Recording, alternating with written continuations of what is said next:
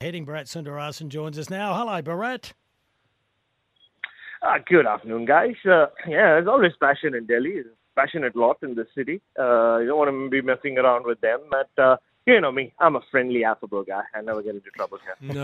No, we won't mention what happens in the north of England with you, Bharat. But good luck with that when you go to pubs again there.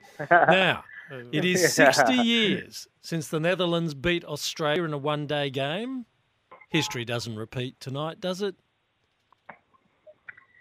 You wouldn't think so. When you look at major events, major World Cups, Australia are that one team who rarely lose to a lower-ranked side. You go back in time, yes, they lost to Zimbabwe in the 1983 World Cup, and Zimbabwe again in the inaugural World T20 in 2007. Yep. But apart from that, not only do they not lose, they also rarely are run too close by any of these other teams. So as good as the Netherlands have been, I would be surprised if Australia are hugely troubled by them. But having said that, we speak of upsets. Logan Van Beek spoke to us after Mitch Marsh did, and I don't think they're even looking at any of these games, or if they do win, as an upset. They beat South Africa, but they kind of take pride in their preparation. And look, credit to them. A lot of them have played together for a while. There's a lot of professionalism within this side, and they posted some really massive wins in the last 3 months. In the qualifiers, against West Indies, against Scotland, and like we saw the other night against South Africa. But even in the other games, they have competed, unlike some other teams. So, Bharat, we were a bit surprised by your response when we asked you what would happen with the toss in the game against Pakistan. Now, when Australia's got a net run rate of -193, and it could be decisive in getting third or second spot, depending on how it all plays out, do you assume the best thing that Australia could do tonight is bat first? You'd think so, especially based on where we are playing as well. So Delhi, we've seen already in this tournament, you can post big scores here. Having said that, the duel but all does seem around early on with that second new ball. With the new ball in the second innings, I should say. So I think that's what Australia will try to do. That option was taken away from them last week in Bangalore, or a few days ago in Bangalore. So, but if they do win the toss, I think that's what they'll try to do, and that's what Netherlands will try to do as well. I mean, it's often the one way you can beat a big team is put runs on the board and then put some pressure on them, like they did against South Africa.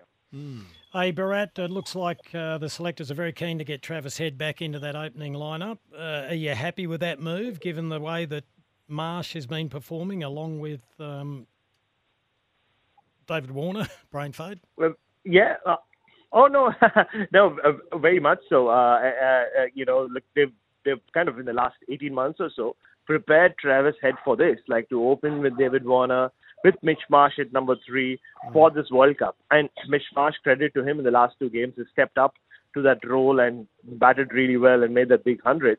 But I think it adds even more dynamism if you have Travis Head opening. And then Australia can just continue batting at 5th gear with Mitchell Marsh at number 3.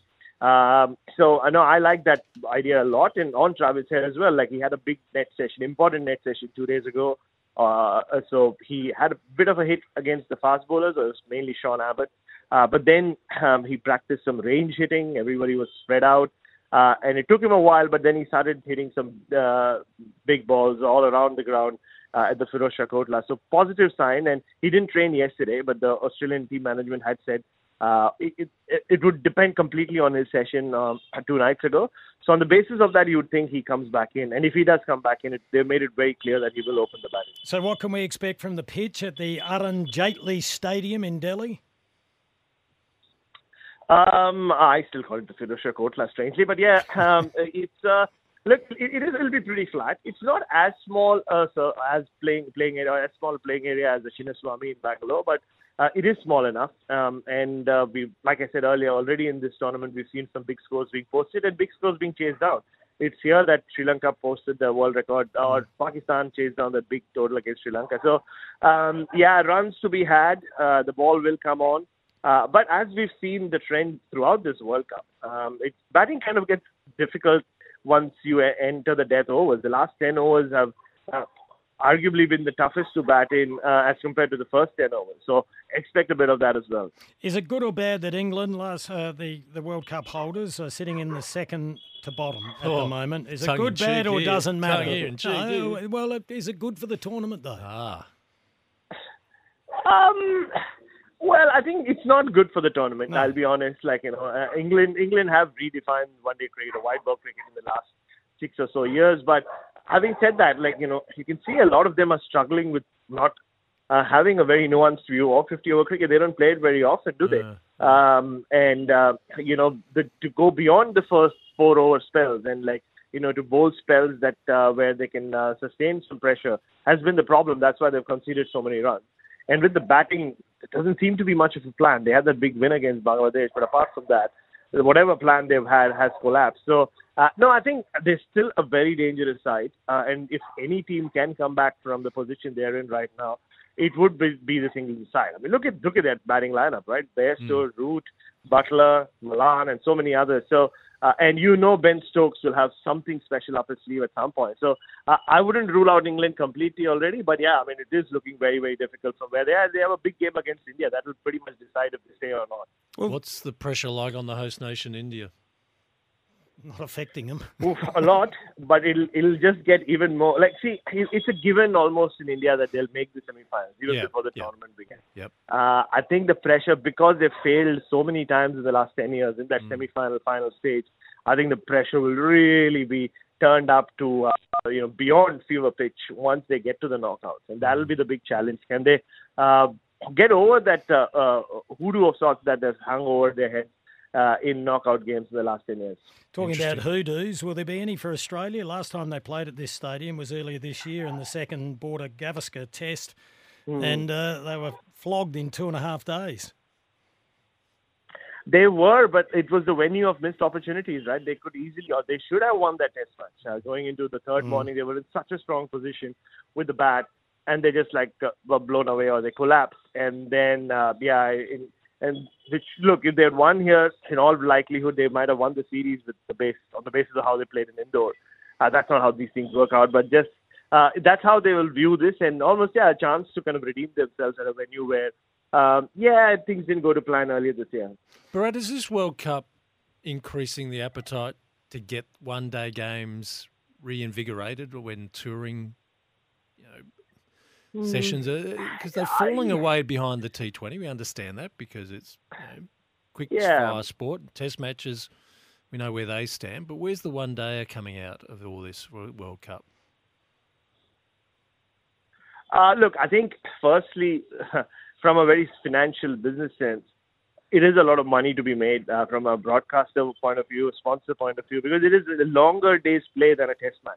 Yeah, 100 overs. So you're talking 8 hours of cricket, and most of it is on prime time. So I don't think one-day cricket will just go away.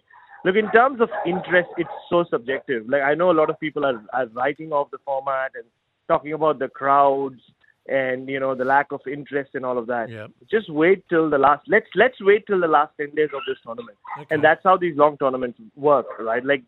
Suddenly we have an exciting finish, and people will forget what happened in the first few weeks and the lack of excitement and only focus on that last bit. I mean, look at the last World Cup.